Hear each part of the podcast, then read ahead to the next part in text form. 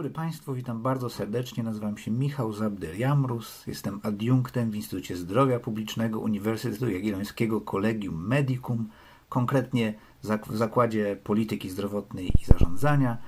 I dzisiaj na prośbę Nowej Konfederacji ponownie podjąłem się przedstawienia mojego krótkiego komentarza na temat aktualnej sytuacji pandemicznej.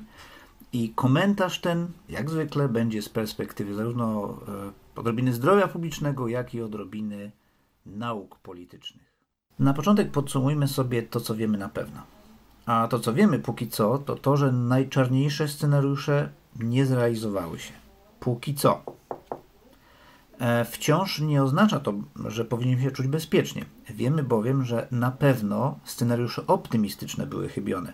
Koronawirus na pewno nie jest porównywalny do sezonowej grypy, jak przekonywali optymiści. Jeśli wierzymy oficjalnie gromadzonym danym, to wiemy, że liczba zgonów na COVID-19 na świecie wynosi już 700 tysięcy osób. Wszystko to przy prawie 19 milionach zarejestrowanych przypadków zachorowań i prawie 12 milionach przypadków e, wyzdrowień. Wszystkie te dane, jak zresztą e, każde inne tego rodzaju, warto brać e, z pewną dozą rezerwy. Powinniśmy pamiętać o tym, że e, zawsze istnieją pewne różnice w metodologii zbierania tych danych. Powinniśmy pamiętać o tym, że niektóre kraje nadrejestrowują te przypadki, a inne z kolei nie dorejestrowują ich. Nawet biorąc pod uwagę te niedoskonałe dane, widzimy już wyraźnie, że liczba zgonów na COVID już przewyższyła e, szacunki rocznej liczby zgonów z powodu sezonowej grypy i powikłań po niej. Według szacunków WHO rocznie z powodu grypy umiera na świecie do 650 tysięcy osób. pamiętajmy, że tutaj też osoby starsze są w grupie podwyższonego ryzyka. Tymczasem na COVID-19 w przeciągu pół roku rozprzestrzeniania się tej choroby, mniej więcej pół roku, zmarło już 700 tysięcy osób a to wszystko jeszcze przed jesienną drugą farą, która, która jak e, wiele prognoz wskazuje, może być nawet poważniejsza w skutkach. W krajach, które niekonsekwentnie stosowały interwencję zdrowia publicznego, sytuacja wygląda jeszcze poważniej niż wskazywałyby na to globalne dane. E, wzorowy przykład stanowią tu Stany Zjednoczone, gdzie pandemia i reakcja na nią e, wpisały się niestety w polityczną polaryzację tego kraju coś, co już stanowi o e, swego rodzaju permanentnym politycznym kryzysie. W Stanach, według danych Centers for Disease Prevention and Control, CDC, każdego roku na sezonową grypę choruje od 9 do 45 milionów mieszkańców. Tymczasem zachorowań na COVID-19 odnotowano tam ponad 4,9 miliona. I tak, o ile na sezonową grypę co roku umiera tam od 12 do 60 tysięcy osób, to zgonów na COVID odnotowano już około 160 tysięcy. Znowu, wszystko to nieco ponad pół roku od potwierdzenia pierwszych przypadków. Dla porównania w często przywoływanej Szwecji e, w najgorszym od lat sezonie grypowym 2011-2012 e, z powodu grypy zmarło prawie 1000 osób. Dotychczasowe żniwo E, śmiertelny COVID-19 w tym kraju wynosi już ponad 5700 osób. Wszystkie te dane oczywiście będą kwestionowane i debatowane. Nawet jeśli te liczby będą uznane, to i tak dyskusja będzie się toczyć wokół oceny ich znaczenia, tego czy są to liczby poważne, czy też takie, takie liczby zgonów są do zaakceptowania. Czy uzasadniają one E, poważne restrykcje e, w funkcjonowaniu społeczeństwa i gospodarki, czy też taka reakcja na podstawie tych danych powinna być uznana za przesadzoną. I tutaj każdy we własnym sumieniu powinien się nad tym e, zastanowić, co na ten temat sądzi. Ja skupiłbym się tymczasem na paru obserwacjach, które dotyczyłyby zdrowotnych, społecznych i politycznych konsekwencji pandemii i reakcji na nią. E, konsekwencje te są już pewnym faktem i warto się zastanowić, jak daleko one sięgają. A skutki tej pandemii globalnie mogą być e, istotnie długofalowe e, i bardzo gruntowne. Zacząłbym od nieco niszowej uwagi o sytuacji nauk, tak zwanej nauki na potrzeby polityki. Generalnie jest tak, że oczekujemy, że działania władz oparte będą o najnowsze, najbardziej wiarygodne dane i teorie naukowe, czy modele prognostyczne.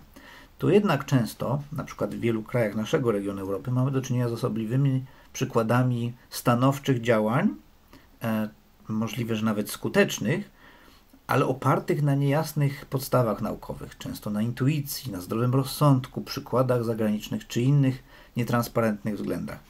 W Czechach na przykład e, w początkowych stadiach pandemii e, działania oparte były na modelowaniu dostarczonym przez kogoś. E, rząd nie ujawnił, kto był źródłem tych danych.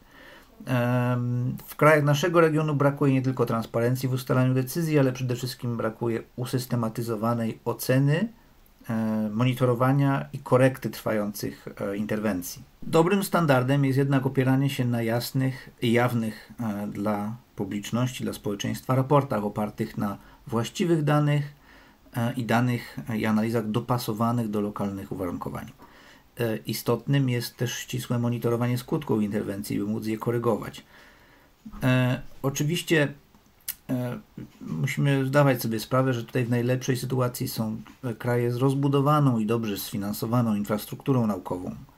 E, w Polsce infrastruktura ta istnieje, ale jest niestety słaba, niedofinansowana i nader, nader często obchodzona przez polityków, e, głównie ze względu na to, jak, jak funkcjonuje model prowadzenia polityk publicznych. Jak wskazują niektóre badania, w krajach, e, w których transparentnie i merytorycznie podejmowane były działania, pandemia częściowo wzmocniła poszanowanie społeczne dla nauki oraz dla dysydentów.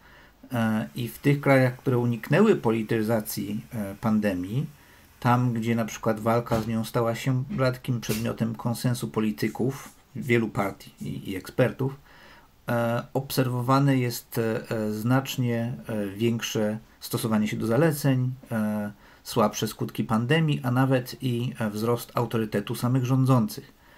E, w niektórych krajach nawet otwarta debata e, ekspertów i polityków na temat poprawności przyjętej strategii nie jest powodem do ignorowania zaleceń. I tak na przykład w Szwecji, gdzie łagodniejsza strategia jest wciąż kontestowana, przestrzeganie dobrowolnych zaleceń dotyczących dystansowania deklaruje od 80 do prawie 90% społeczeństwa. Tymczasem w niektórych krajach doszło do bardzo silnej polaryzacji politycznej e, w odpowiedzi na pandemię. E, kwestionowanie zasadności noszenia maseczek, a także infodemia fake newsów czy teorii spiskowych e, potwierdziły do pewnego stopnia to, o czym w latach 80. pisali badacze polityczni David Coleridge i Colin Reeve. A pisali oni o tak zwanej obowiązkowej nauce, czyli o E, o, o tej nauce, która jest tworzona na potrzeby regulacji prawnych w obszarze ochrony środowiska czy zdrowia publicznego. Zauważyli oni, że interakcja między nauką i polityką drastycznie zmienia zasady funkcjonowania obojga, w szczególności nauki.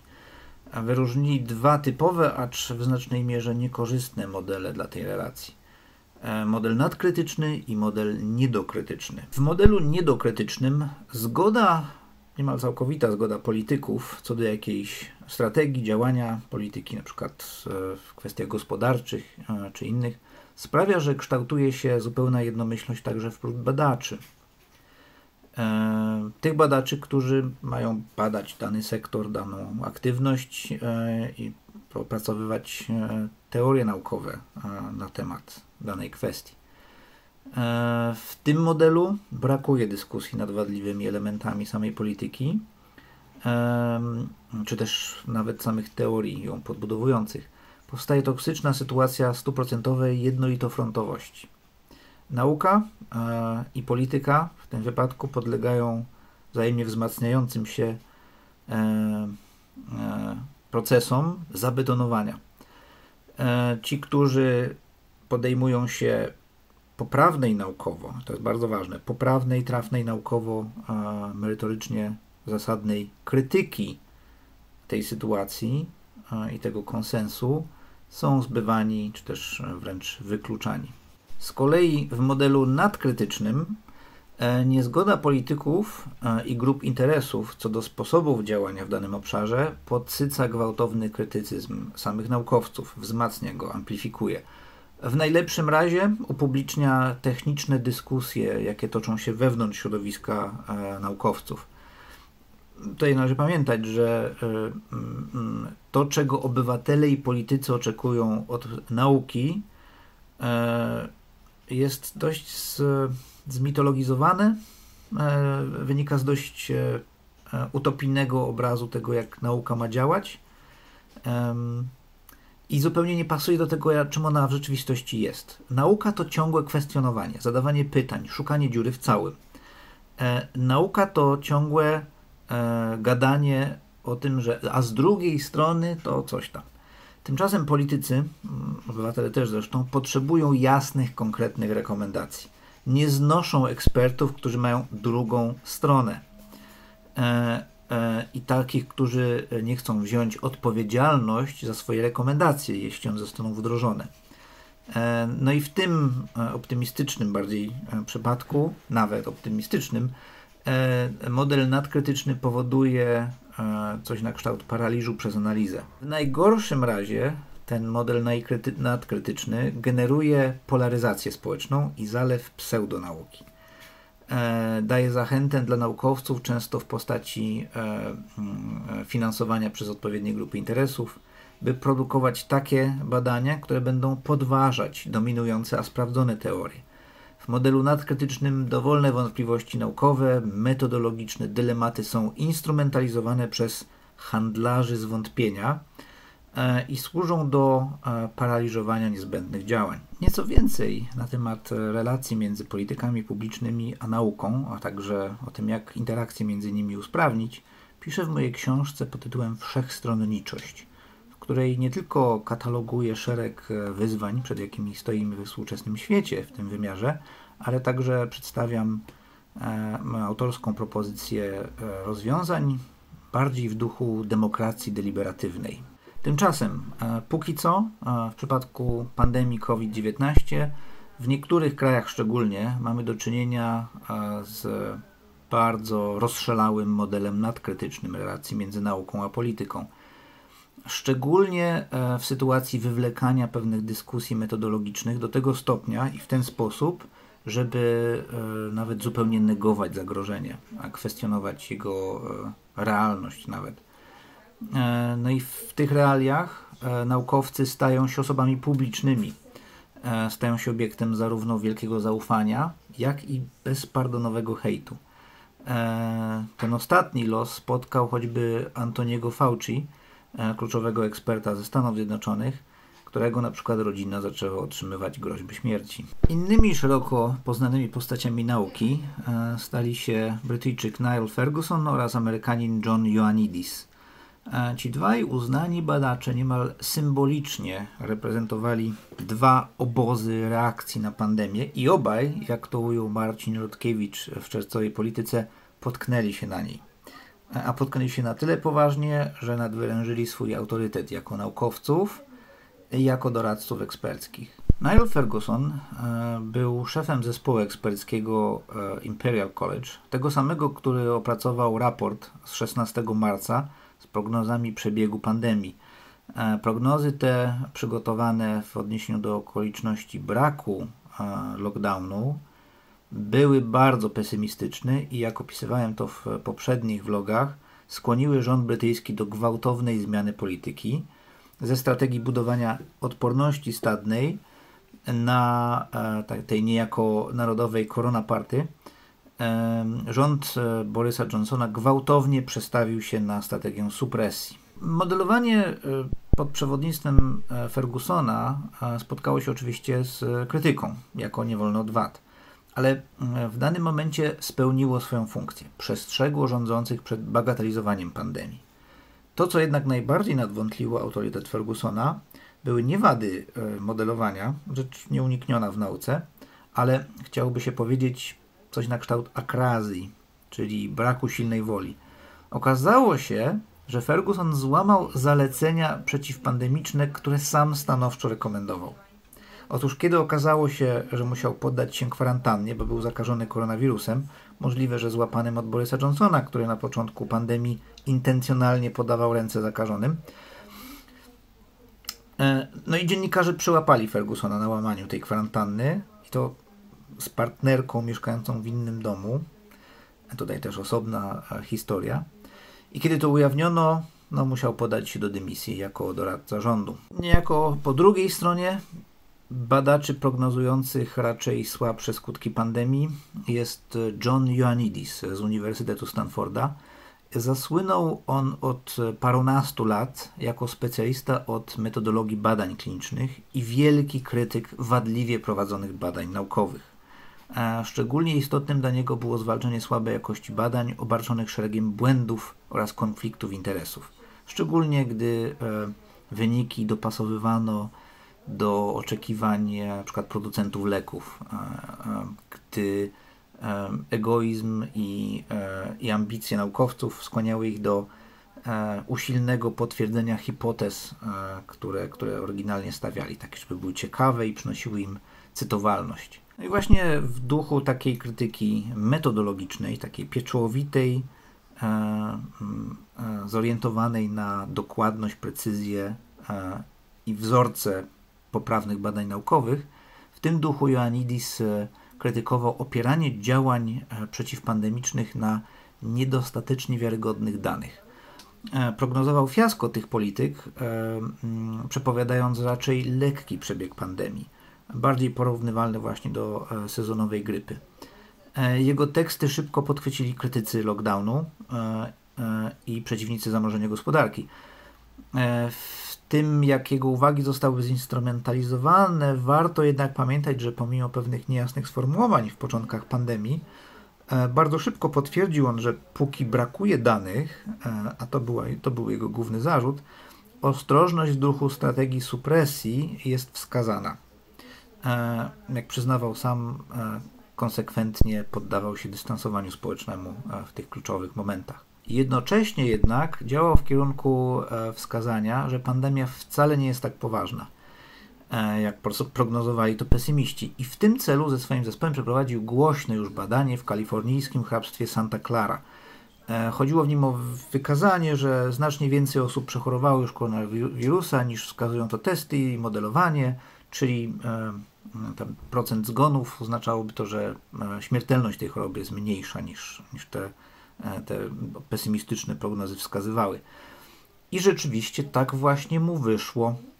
E, jako, że jego badanie, opublikowane jeszcze bez recenzji w kwietniu, natychmiast spotkało się z metodologiczną krytyką ze strony innych badaczy, nawet wolontariuszy uczestniczących w przeprowadzeniu badania.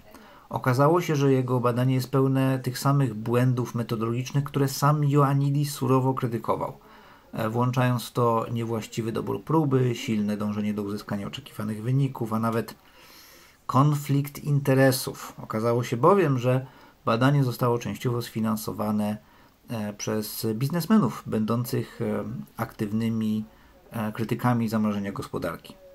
Jeszcze inny przykład eksperckiej akrazji. Wnioski z tej historii mogą być różne.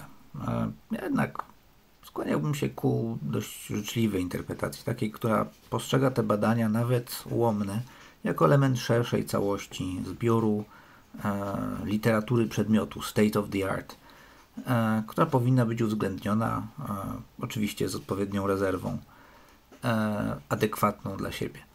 No i e, myślę, że mm, istotnym z tej historii wnioskiem jest też to, co ona pokazuje.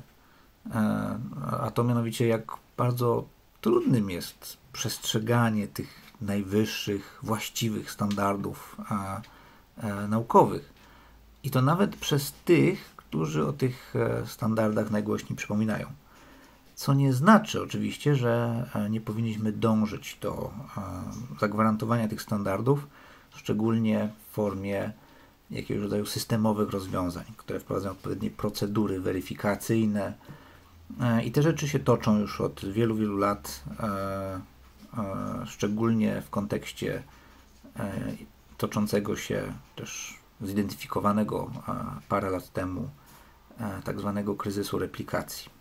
No i tutaj w tym kontekście jedną z konsekwencji pandemii będzie najprawdopodobniej pewna istotna przebudowa, może nawet rewolucyjna systemu prowadzenia badań naukowych, a także publikowania ich wyników. Wszystko dlatego, że pandemia uwidoczniła i wyjaskrawiła pewne, pewne niedobory tego, tych, tych procesów, dając tym silniejszy bodziec do, do reform. Spośród innych ciekawych, godnych odnotowania konsekwencji pandemii, w samej Polsce warto wskazać na to, jak wpłynęła ona na sytuację zdrowotną, szczególnie na umieralność w ogóle. E, perspektywa zdrowia publicznego polega bowiem nie tylko na patrzeniu na samą chorobę, ale także na ocenie, czy, e, mm, czy przysłowiowe lekarstwo nie jest e, gorsze od choroby. W kontekście lockdownu istnieje bowiem poważne ryzyko wywołania szeregu poważnych wtórnych konsekwencji zdrowotnych, narastania problemów psychicznych wywołanych dystansowaniem społecznym problemami ekonomicznymi, a także wzmocnienie zjawiska przemocy domowej, narastanie nierówności społeczno-ekonomicznych, czy odłożonych w czasie e, skutków e, zaniedbanej profilaktyki. I tu wychodzi na to, że przynajmniej w Polsce, fortunnie, wbrew najczarniejszym obawom, lockdown póki co okazał się być skorelowany ze spadkiem ogólnej liczby zgonów. Z raportów publikowanych e, w czerwcu przez ekspertów Narodowego Instytutu Zdrowia Publicznego PZH i wypowiedzi ekspertów komentujących te dane wynika, że liczba zgonów w Polsce była wyraźnie niższa niż w analogicznych okresach lat poprzednich. E, cytuję: W pierwszym kwartale 2020 roku o 3000 osób mniej niż e, w tym samym czasie w 2019 roku.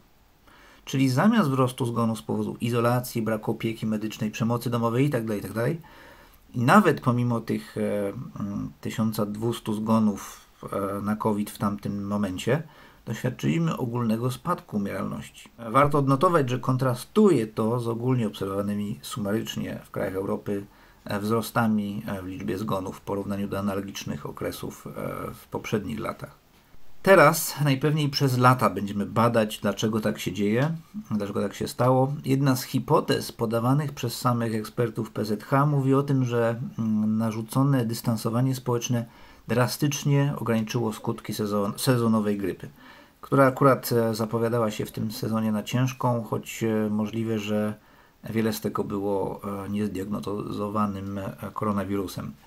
Inna hipoteza mówi o zmniejszeniu ruchu na drogach, spadku liczby wypadków, w tym i tych śmiertelnych. Początkowo e, liczba wypadków spadła, ale już liczba wypadków śmiertelnych e, była nieproporcjonalnie e, spora e, przez piratów drogowych, e, którzy pozwalali sobie bardzo szybko jeździć na pustych drogach. Ostatecznie jednak zaczęliśmy mieć wyraźnie mniej ofert na drogach również.